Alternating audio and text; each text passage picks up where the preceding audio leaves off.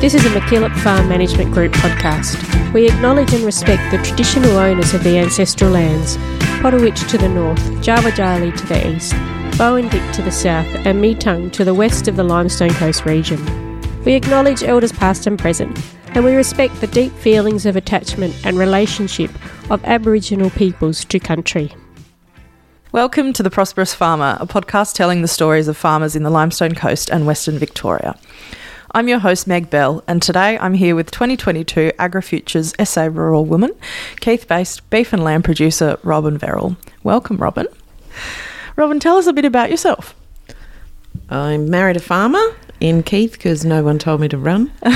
we met up because I organised our 20 year high school reunion and we started dating from there. So two years into the marriage, he said, Would you like to move to the farm or why did we get married? So I went, Okay, okay.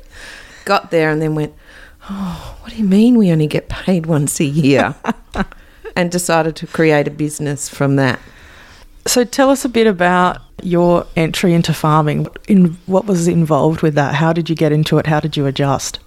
Oh, that was, yeah, that was just a, such a eye opener. It was frightening never having been on a farm in my life, oh, we went and I said, look, I'm going to help. You know, that you know, I can't just live on a farm because I'm not that person anyway.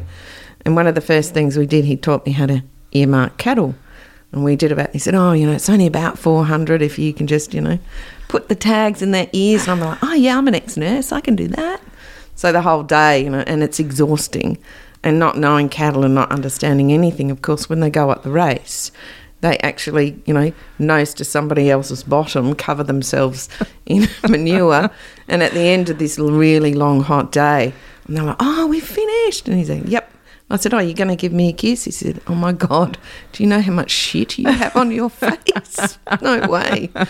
So sort of went from there, and he got bogged one of the first times that we were out there, and was sort of left. I was left with his dogs and his ute, not even knowing where I was.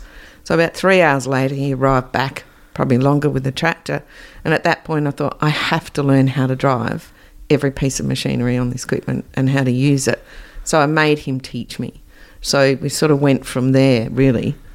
Sounds like you've embraced farming life with both arms. I think which is great. I think if you're with a partner like that and they're working solo, you have to. Yeah, for sure. So tell us a bit about your farming business and your other enterprises. We was growing meat for human consumption, as I say. So cattle and lamb, and then I thought, oh, I've got to got to do a business. But I actually went off and got my diploma in beauty therapy. Okay. People are looking at me funny here, and I opened a salon and did a lot of laser hair removal in the district and sort of kept myself occupied. But it's sort of after a while you sort of eliminate your customers because you've finished what you needed to do. and then I thought I've got to keep getting back to Adelaide somehow. And we had lots of lamb, so I started selling them to family and friends. And then I started hearing about people who didn't have food. And so, as a, I was a single mum very early on in my life, till I married Chris, basically, and so I know what that food insecurity was like looking for another meal or, you know, ringing up friends and saying, hey, what are you having for dinner? And making a joke of the fact that, you know, I was struggling and they didn't know. So I had all these lambs and then I started just saying to Chris, what are we doing? Can we do this? Can we start just giving lamb to people? And he said, sure, as long as we start covering our costs, because farming is still all about covering your costs. And then I started Bully's Beef when then we started exporting as well, and we stopped that in 2017. But we always kept our lamb business going because that was just South Australian based and a bit national. And yeah, we've grown from there. So that's right up until this point where we started Carry to Country. Fantastic story. I just want to pick up a little bit on that food insecurity part. We've been hearing a lot about cost of living lately. How do you think establishing Carry to Country has helped to combat, I guess, some of those fears in, in the clientele that you're dealing with? I think it's done a lot more than I realised. My AgriFutures video that was played in Canberra has actually garnished a minister to actually do a real inquiry and set up a task force. And it's actually allowed a conversation. It's allowed people to say, Are you okay? And not just mentally, but in this day and time, point in case being the latest school holidays, I was hit up for 72 families who wanted to feed their children because they're on holidays and the breakfast club and lunch clubs had shut. So it's you know more than more than two in every ten women are really struggling with food this day and age. Yeah, it's a frightening statistic, isn't it? Tell us a bit about what that initial decision to sell meat directly to consumers was why you made that decision, I guess, to sell your meat direct to consumers. What what was part of that decision making process? Well, came from the point of view that I wanted my own income. I wanted to separate that from the farm, which most women in agriculture know farming is family, and you have to be able to do something that you want to do, do something that you have passion about to keep it sustainable. And most women in farming want to do good for the next person. So, with Carry to Country, you are making food available to people for no cost, low cost. Tell us a little bit about that business and how it works. I met a First Nations lady, Jessica, in 2017 through the Governor's Leadership Foundation course and we became good friends. And she was she works in the space of looking after First Nations families, and rang me up a couple of times in Adelaide and said, "Have you got food? i have got a family that hasn't eaten for four days." And I said, "Oh look, go to the house in Adelaide. We have spare food in the fridge." And so, or freezer, so she would just go and grab it. And in the end, we sat down and said, right, why don't we put some packs together so you're not you know, ruffling through, you know, packed up chops. And so we did that. So for that first year of 2018, that's how we managed the business. She then went to Alice Springs for Sorry Business and rang me and said, Oh my God, Robyn, how can you get affordable, better quality food to China easier than we can get to Central Australia? And I said, Well, I don't know what you're talking about. And so she sent me a couple of photos, and one of them was $70 for 500 grams of mincemeat and $86 for four loin lamb chops. And I just said, How can you afford to eat? She said, We can't, and we work. So I managed to get enough food for them and get it to Alice Springs in time for them to have sorry business. And from that point, we, when she came back to South Australia, she said, Let's create a business and knowing that they need support in First Nation businesses, I said, well, why don't I sit in the background and mentor and be director and you're the face of the business? So we now get affordable meats into First Nations communities. Yeah, I love that story. I think it's so inspiring. Thank you. You've got Carry to Country and you're also selling under your other brand, Bully's Meats, is that right? Yeah. So, how do the two work in together? Can't have one without the other. Yeah.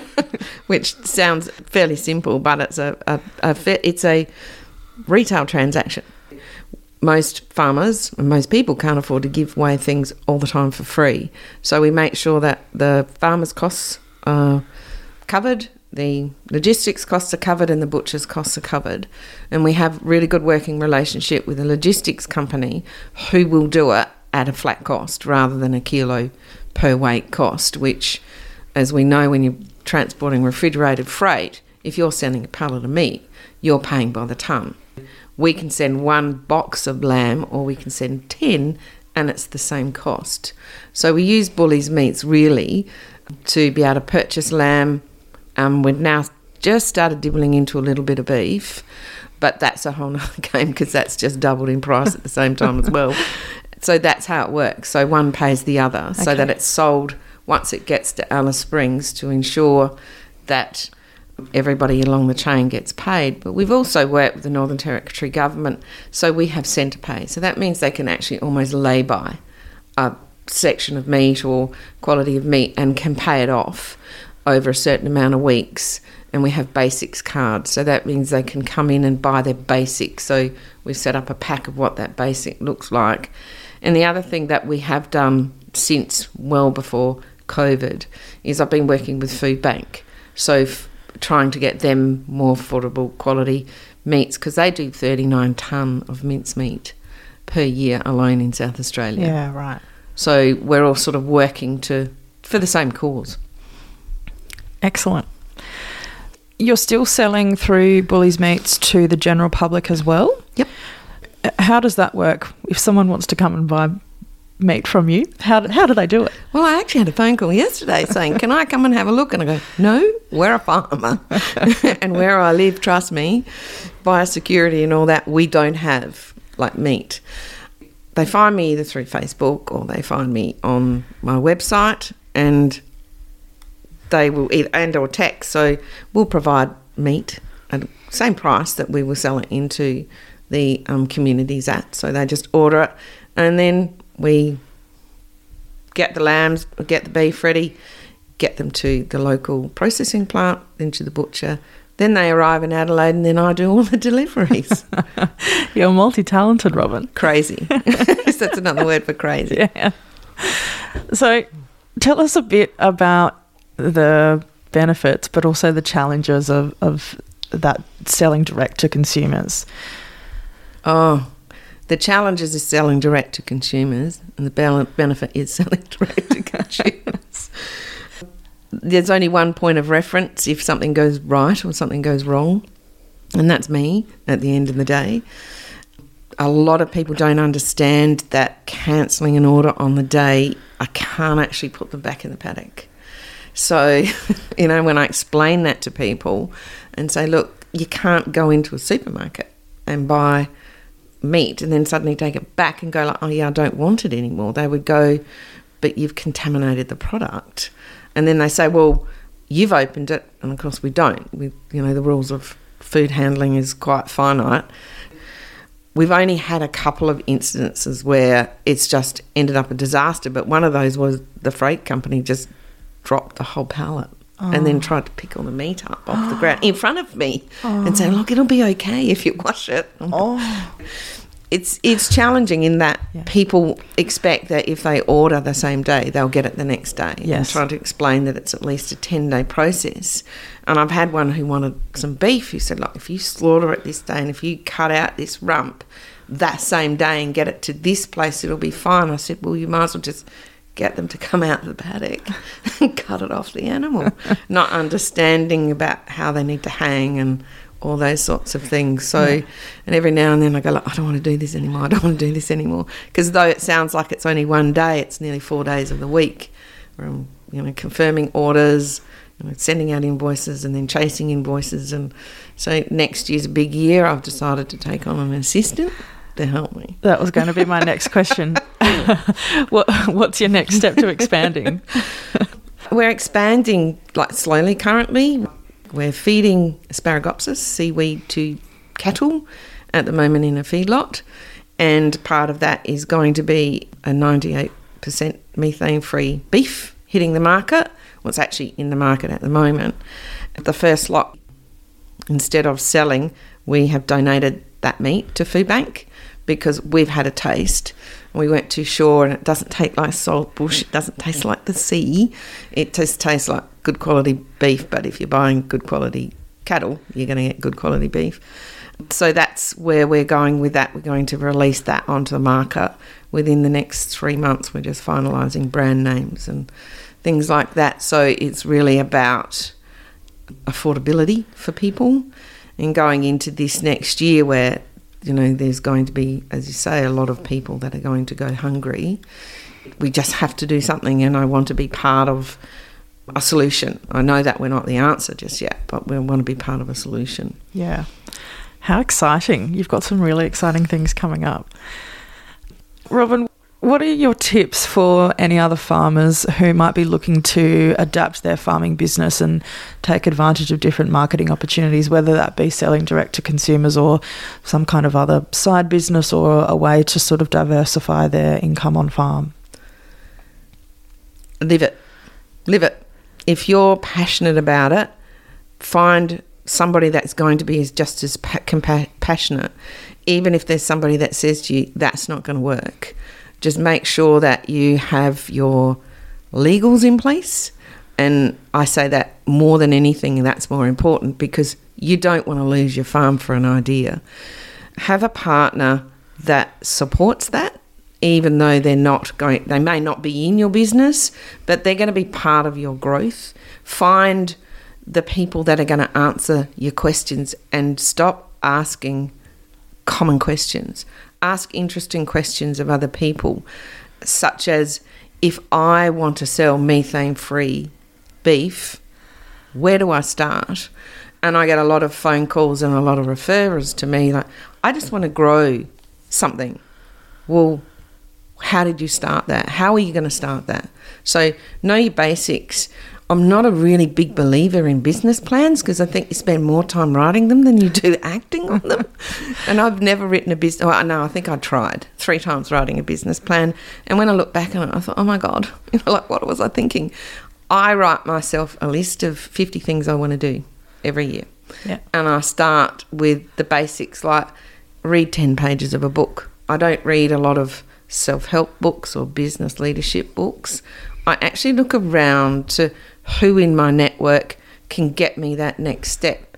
So if it's Meg Bell, how can Meg Bell get me to the CEO of the MacKillop Farm Management Group? Because I have this idea that I'm they might not want to help me, but I want them to sponsor me in doing something. So make sure that you're always polite and make sure that what you can ask the silly question and laugh at yourself. And that's a really big thing in business.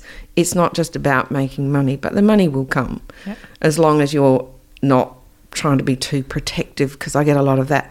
You need to speak to me. Well, no, actually, I don't. Well, what do you want to speak to me about? My business. Well, what is that? So for me, that's six questions I shouldn't have to ask. Like, and I'm happy to mentor anybody or teach anybody. But if I have to pull that out of you, I'm your demographic. I'm the person you want to skip, spend money on. I just go like, oh yeah, no, that's too hard, you know, because I don't want your business. I'm too busy, but I'm happy to step in and say, look, this is where you should go rather than there. And in agriculture, we have, which I never knew because I've only been in it 20 years now. It sounds like I'm really old, but I'm not.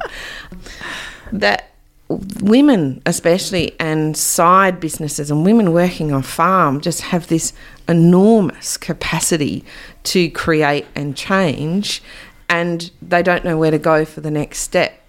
And they really need to reach out to their local governments to their networks and there's a lot of whole group out there that should be more engaged than what they are Yeah, I think you've got a pretty inspiring story. So you might inspire a few people when they listen to this podcast. You recently won South Australia's 2022 AgriFutures Rural Women's Award. Congratulations. thank you What do you hope to achieve as the recipient of the, the award? I was really honoured to win it, but and I say this, and AgriFutures know this. I went in it to win the fifteen thousand. I wanted it to get our cool van up and going in the First Nations because they don't even have cool meat delivered to them, so they rarely have a delivery. And when we first got it up there, which you know I still thank, as I say, AgriFutures for it, it was at the time where that woman and her six-week-old baby had been murdered by her mm. partner, and it was the only opportunity they had to complete the dual sorry business. So we just lent it to them for nothing. But I think if you're going for awards, for me, it is creating what I wanted, which is a conversation. There's a national conversation, there's a state conversation. I was at the food bank food drive on Friday to where people are now actually understanding a little bit more. And I talk to the story that when I was first doing this back in 2012 when we created Bullies Meats, I was asked to give some away and I went to a lady's house and under and I asked because she was First Nations. They said, "Look, she won't invite you in," and in the end, she did because you know I'm a nurse and I'm a bit pushy. Um, and I said, "Oh, I can help you put this away." And I was packing up her meat, and I said, "Oh, here's your roast for your dinner tomorrow with your grandson." And she said, "Well, what's that?" And I said, "Oh, well, that's the rest of the lamb." And she said, "Oh." I've never had spare food, and I sort of, you know, smiled and grinned and thought, I don't know what she's talking about. And then I opened her freezer, and it was completely empty.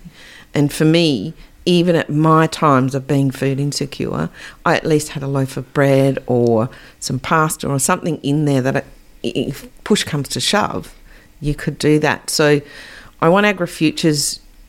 When I went in there, I wanted it for the money, but now I want it to be able to share the experience. I want more women, and you don't actually have to be in agriculture to win this award or apply for this award to step into this space because women do good things for women. So I'm pretty lucky in that it's really taken my voice further than I ever thought it would go. Yeah, I think it's a really exciting story. I was just thinking that often these issues can feel really, really big, and we can feel on an individual level really helpless as to how to contribute or be part of the solution, as you've said. And I think you've made a pretty inspiring step towards doing that. So well done. Thank you. Yeah. I hope so. Robyn, what's next for you? I'm actually pulling Bully's Beef and Carry to Country under a not for profit called Harvesting Potential so that we can not only be able to provide food, we want to be able to provide mentorship and business connections to anybody that wants to step into the space. And especially with the Office of Women that have just announced their $4 million project, we're not going to get the cream of that crop because I think, you know, what they're doing is amazing. We want to just step in and take those that think, oh, I really shouldn't do this, so that when it comes up the next year, they can go, yep, yep. I'm stepping into the AgriFutures um, Rural Women's Alumni with the same sort of attitude. I really think women are the best at supporting women, and women are the best at saying to other women, yep, your time to step off. So, harvesting potential is where we're going to take this business next. Yeah. And I'm going to be a grandma for a second time in a Very exciting. It is very Congratulations. exciting. Thank you. Well, Robyn, thank you so much for sharing your farming journey, your life journey, and your business journey with us. Today's episode is part of a broader project aimed at building the resilience and profitability of cropping and grazing farmers and is funded by the National Landcare Program Smart Farming Partnerships. The project is delivered by a consortium comprised of Southern Farming Systems, Agriculture KI, Federation University, Precision Agriculture, Glenelg Hopkins Catchment Management Authority, Australian Fertiliser Services Association, Victorian Lime Producers Association, and the Department of Economic Development, Jobs, Transport and Resources. Thanks for listening to The Prosperous Farmer, a MacKillop Farm Management Group production. You can rate, review, and subscribe wherever you get your podcasts. Follow us on Facebook and Twitter at MacKillop Group or check out our website at mckillopgroup.com.au. Thanks for listening and see you next time.